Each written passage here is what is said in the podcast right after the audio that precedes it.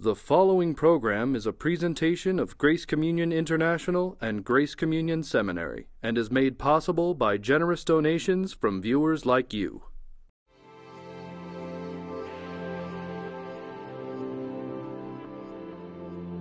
On this episode of You Are Included, theologian Dr. Cherith Fee Nordling explains how Jesus' humanity shows us what it means to be truly human.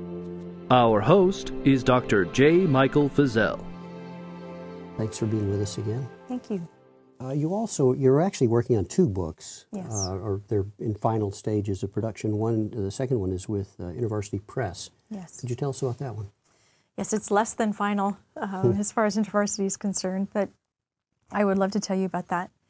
It's a book that um, has sort of come into being because of the kinds of conversations that I've had with students over these last seven or eight years, um, with some of the concerns that I began to discover were um, deeply um, problematic in my own receiving um, the life of Jesus for me.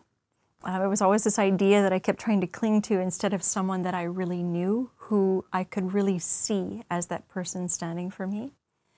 And so it's a book that um, I think is really emerging out of some very lively conversation, and, and maybe that's a good way that books get written. Sometimes I'm wondering why theologians ever write books. It seems like we've already said everything. And this book, again, won't be anything new, but it will be a revisiting of why the humanity of Jesus actually matters. Um, and I, I think that has come out of conversations with um, students where either they have such a deeply um, held sense of Jesus' divinity that the idea that he truly is like us, let alone continues to be like us, um, as we will be, is very hard for them to believe and to trust, let alone to try to get their heads around. And the opposite extreme is that somehow then his humanity becomes something that they keep trying to generalize so that he just becomes the person that we can kind of retrofit into all of our own experience instead of his life really being what it is, which is that my life isn't your life and your life isn't my life and his life isn't my life either. It really is his life that he has lived. And the conversation that started to generate some of this um, came around, I think, the recognition of students realizing that they had a deep ambivalence about their own humanity and that God was sort of as we would discuss God being one who was really about saving their whole person. They were very quick to discover that they weren't really so sure that they wanted their whole person saved. And by whole person, you mean? I, I, to use like the fun phrase that Karl Barth will do when he tries to sort of talk about us as um, embodied souls, he'll the very next sentence use the term ensouled bodies or souled bodies because he doesn't want us to see one prioritizing the other. He's just to be a person is somebody who is constituted this way that there is there is no way for us to be the deep inner core soul person that we are that does not have its physical male or female manifestation. This is what it means to be Cherith. There's no other Cherith who's trapped in this body or currently taking up residence in this body. Embodied Cherith as her deepest person is all there is. And yet I'm not just my body, that there's something that is deeply core um, that remains um, in terms of who I am um, with my new body that it, it, we're sort of landing in territory that's almost hard to describe. And so Barth just plays those terms off of one another. And what I discovered is that much like myself when I was younger, and then through the course of having to deal with um, illness in my life and and other ways of just not not really taking my own body seriously, the limitations that it had, the struggles that I have, the the taking my femininity and my femaleness seriously in relation to men and women, um, realizing that I had spent a lot of my life growing up in the church sort of neutering myself because I grew up in a household of all boys and had a mother who grew up in a household of all boys.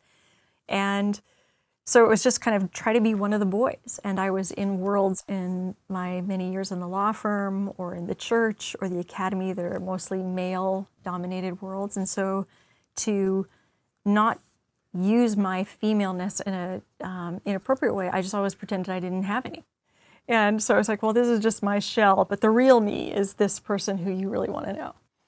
And to realize that that was very unfaithful to the gospel, let alone very unfaithful to real human relationships and forced me to not take responsibility for um, myself and what my sons were learning about how to honor women and men well and how to help them talk through some of those kinds of things. And so, as I had relationships with students also who were just going, I'm not sure that I can get past the shame of my embodied life, or I'm 20 and I'm a very uh, healthy male and I don't know how to think about women in a way that thinks about them in an embodied sense that doesn't trip me up or get me caught. And I can't wait to get to heaven and not have a body and not have to worry about how to think about stuff like this. And and to just start realizing, oh my goodness, instead of people who who follow an incarnate Lord in freedom, we are very quietly Gnostic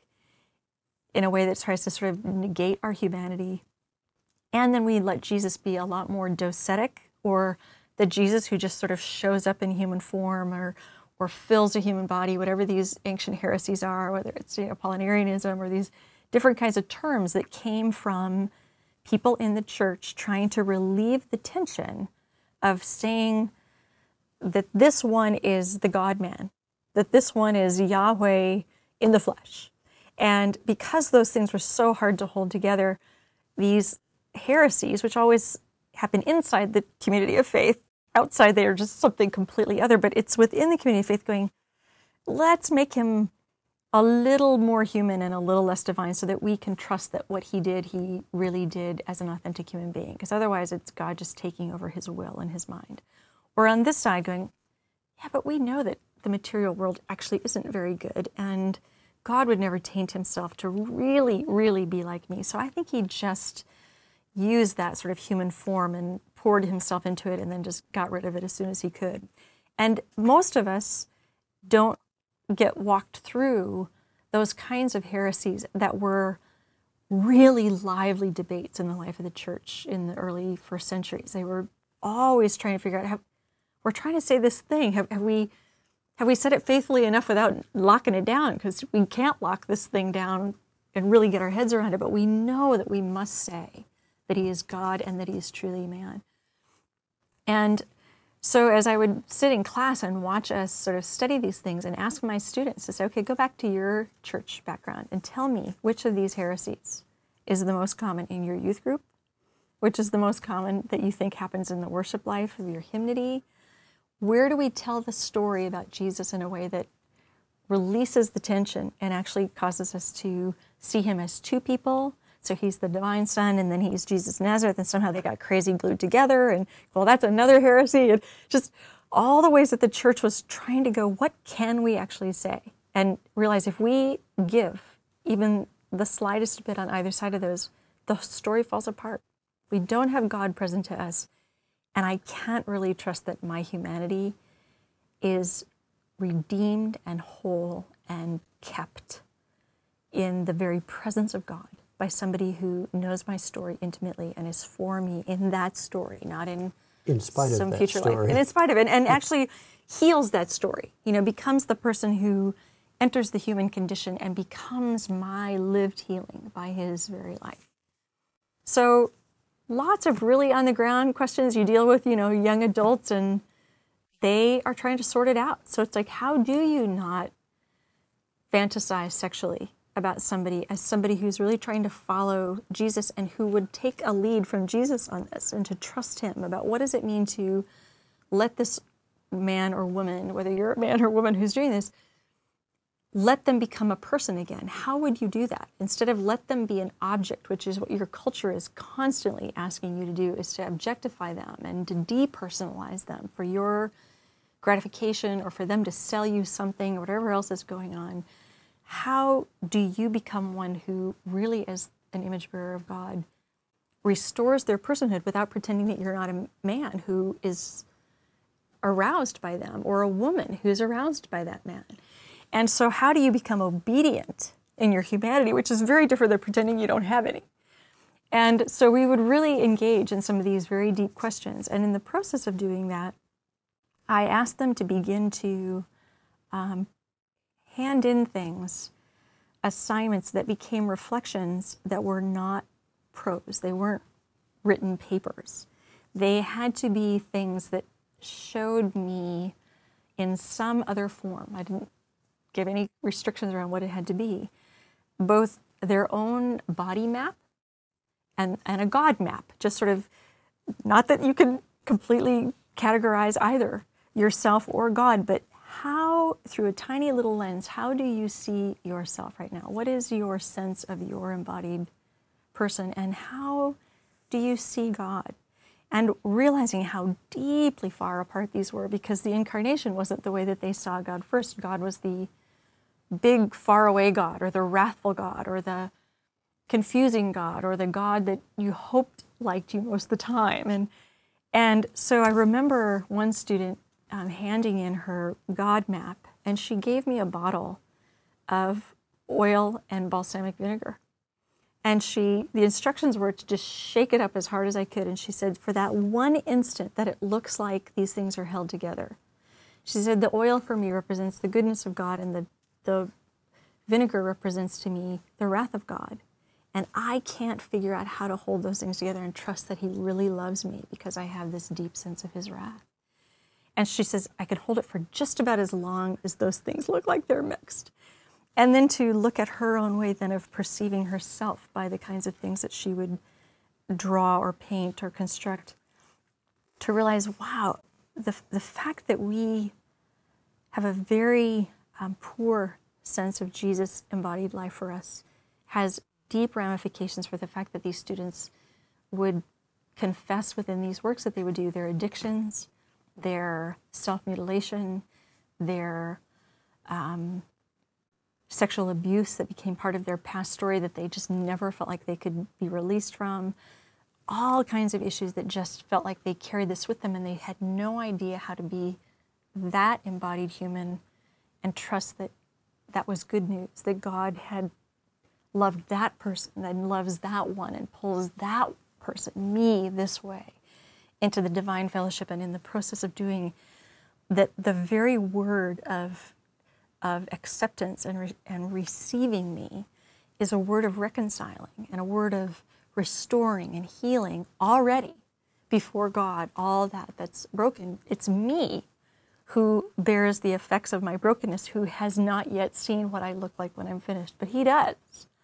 And to realize that the parts that I don't know what to do with in my brokenness, He also sees through His Son, and His Son mediates as my high priest and the Spirit who intercedes for me, that the anguish of being caught still in the already and the not yet. Um, and yet the empowerment and the, the worship and the joy that, that Jesus offers on my behalf and that the Spirit offers on my behalf. So this book is really trying to get to the core of why Jesus' humanity matters every day so that issues of justice do not become um, topics of interest. You know, if it, I happen to be somebody who's all about social justice, or I'm all about creation care, or I'm about, you know, immigrant um, issues, or I'm about this, or I'm about that. And to say, actually, if you are a human image bearer who is already being called to enact the future that's coming, where God's justice and reign and the flourishing of creation is finally just the way it is, where you finally get your life back, and so does everything else, according to Romans 8, that you are already the, the person that creation is like holding on by its fingertips, waiting for the glory of the children of God to be revealed. Because once we get our lives back, so does everything else. And when Paul just keeps going with that metaphor, he says, and what is the redemption? What is this glory? What is this thing that you anticipate? It's the redemption of your body. It's you're going to get your life back and you're going to be whole. You're not going to be broken and screwed up anymore. And imagine relating to your husband and, and really loving him the way you want to instead of the way you do, Cherith. And And those those are my biggest dreams and joys is to think I will really love people the way I want to. I will really stop defending and and hiding for fear that people will not really love me if they really knew me. There will be a transparency in relationship that I cannot wait. And yet at the same time, I think we have been called as a people to begin to practice resurrection.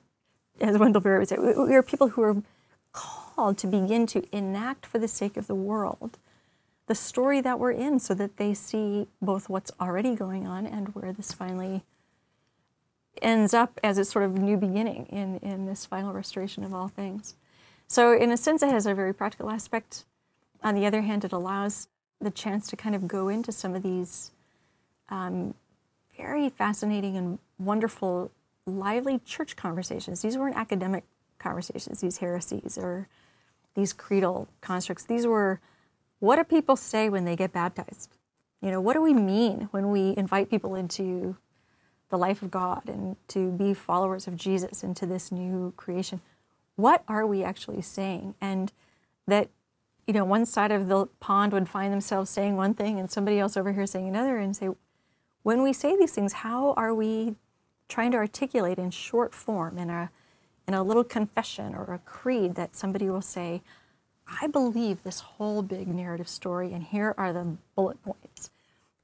And to realize that those became life and death conversations in some ways. It, you know, you change that one word by this letter and it means something completely different, and it's an iota of difference. And you're saying either Jesus is God or he's just sort of like God, but not really God. And so these were deep conversations with deep ramifications in the everyday life of the community of the saints back then, and I think they still are. We just we are sort of unpracticed and unlearned at thinking through the implications of who Jesus really is.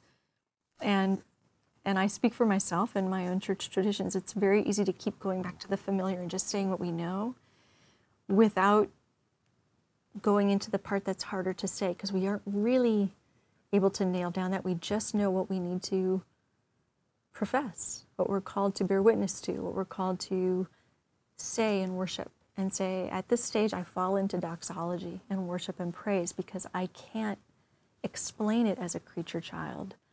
I just have to celebrate it because it defines everything about my life.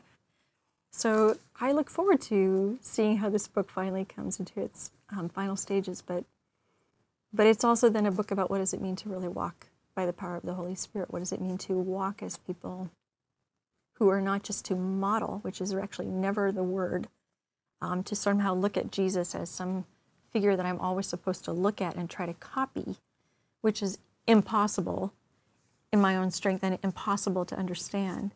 But to say, no, what would it mean to actually really be joined to what he's doing, which is always about justice? always about the restoration of creation, always about the care for the poor and the alien and the stranger, always for the other, always on the side of all these things, because all of these things are already under his reign and his rule. And if they're already all mattering to him, and he would like to actually have something to say and do about them, where would he look but to his human image bearers, where he would say, this is what I'd like to do about this today. Cherith, would you like to participate with me? Would you like to play? You know, Mike, this is what I'd like to do. And sometimes it will look astounding because healing will break in. New creation will already break through the, I think Tom Wright talks about sort of like a breaking through the concrete of the old creation comes this sort of grass of new life. It will look like that sometimes. And other times it's that constant sense in, in Paul and Peter and John where it's the call to be filled with the Spirit in order to actually walk this incredibly challenging witness, to walk in these places where God really wants to go, which is in the place of suffering, to walk into the places that He has claimed as His own, which is to stand with people in their pain and to make their need my need, and to endure the suffering that's part of my own life instead of rail against God or run away from it. Say, He promised that I would participate in the fellowship of His glory, but glory for Him, according to John 12, starts when he turns his face to Jerusalem and begins that final week of his life. It says, and then Jesus was glorified. I thought, well, then glory and participation in the fellowship of his suffering, sorry, participation in the fellowship of his suffering, these things are not one or the other. And it's not, well, I want some glory, so I guess I'm going to have to have a little suffering because Jesus suffered. I think Jesus has been trying to turn this around for me and say, Cherith, I suffered because you do. I've entered into your situation. I knew what was coming for you. I know the human condition. I knew you would have this. And the only way for your story to turn out with a different ending than having that suffering be the final word is to enter into your suffering and take it and heal it and redeem it so that when you are in the midst of it, you see it as a participation in the fellowship of mine and you know the outcome. And you know that I can empower you to endure that just as the Father by the Spirit empowered me all the way to and through the cross. So it's become a, a very um, earthy conversation in some wonderful ways. And yet I'm hoping by getting book out there that it will also create a lot more dialogue around some of these issues. The sense of belonging and of, and of being accepted from, from the beginning. Mm-hmm and knowing that that comes before uh, your life in the Spirit and before measuring up to mm-hmm. anything, as though we could measure up to anything, seems to give a sense of freedom to be able to enter into the suffering, knowing that it isn't a matter of a, of a fa- pass fail. Right. It's a matter of you're already belonging, you're already accepted, and you're entering into a life that. Uh, is real mm. and will work out right because it's already been claimed and healed and redeemed. Mm. Makes all the difference. Uh, there's uh, so many people fear that, as you said, there, there's a fear of um, I don't know if I can can measure up. I don't know. I don't want to embark on a journey I know I can't finish or right. don't believe I can finish or just see failure at the end of every day. Right. And I think that's part of the challenge, maybe that just gets addressed in Romans 7 to 8. You know, is to say, actually, Romans 7 is never Paul's description of the Christian life, ever. He's like, let's talk about three laws. If we're going to use the term law because we get that term, because we all used to be under that law, how about just like naming sin and death a law? Because it always turns out that way. This is just the way it goes. So we have this law of Torah keeping, we have this law of sin and death that absolutely cannot be true. And we have this new law of the Spirit, as Jeremiah called it, or Ezekiel calls it, Isaiah calls it, and says, to walk under this new law is to be set free from this condemnation that comes with, oh, I thought I would be able to pull it off, and yet again, I blew it. And who will deliver me from this? And, and Paul's going, well, nothing from those two laws will ever deliver you from that. But in the Spirit, every day, by continuing to trust and release and invite God, who you don't have to sort of invite him to be present, it's almost just letting him loose. It's letting him actually have the moment to say, Lord, I, I won't constrict you. I will actually listen to you when you talk to me and stop. And, and when I've prayed earlier today, lead me not into temptation, but deliver me from evil. When you actually try to do that for me, I'm going to listen to you and and not just go into my default setting or not just go the easiest place of my kind of bentness. And to watch over time God begin to take that bentness and sort of straighten it into conformity with his son which is an obedient submission, which is a what are we doing today and how do I be part of that and realize I'll have I'll have things all through every day that need forgiving, but the Lord already knows that before we got started and before I woke up and he isn't inviting me or not inviting me in based on how well I'm going to do today. I'm just in. You know, he says uh, as my dad used to say and still does. He says God has never been about the business of fitting individuals for heaven. He has been about the business of making a people for his name and presence. And he has done that. He's done it through his son, and nobody can alter that outcome. Nobody can alter that current reality. So either we can participate in it more and more and sort of get on board with what the possibilities are by our life in the spirit for the other and realize it's not sort of a triumphalism of, ooh, I get more and more power to sort of see things look easier or amazing sometimes what looks amazing and gets easier is actually to just keep loving the person who makes you crazy, to love the person who is the most painful person in your life, to love yourself when you're that person who is the most unlovable person, and to watch the power of God begin to enter in as a choice of love over and over and over becomes the the radical participation in the life of the Holy Spirit that will sometimes look like healing and sometimes look like endurance, will look like suffering long, which is such the character of God for those that He loves, no matter what they do, whether they even recognize that. And I think that's the beauty of the gospel that comes in triune form is that when Jesus shows up and says, I'd like to introduce you to the Father, and I'd like to give you the life that we have together by the Spirit. The minute that offering is laid out there, there is nothing anyone has done or could possibly do to have earned that invitation. And when he is able to offer that through his own life, there is also nothing anyone can do to run out the, the warranty on that offering. You know, there's nothing where that eternal life insurance policy gets canceled. There's just nothing that can stop that from being the way it is because it's grounded in God, not me.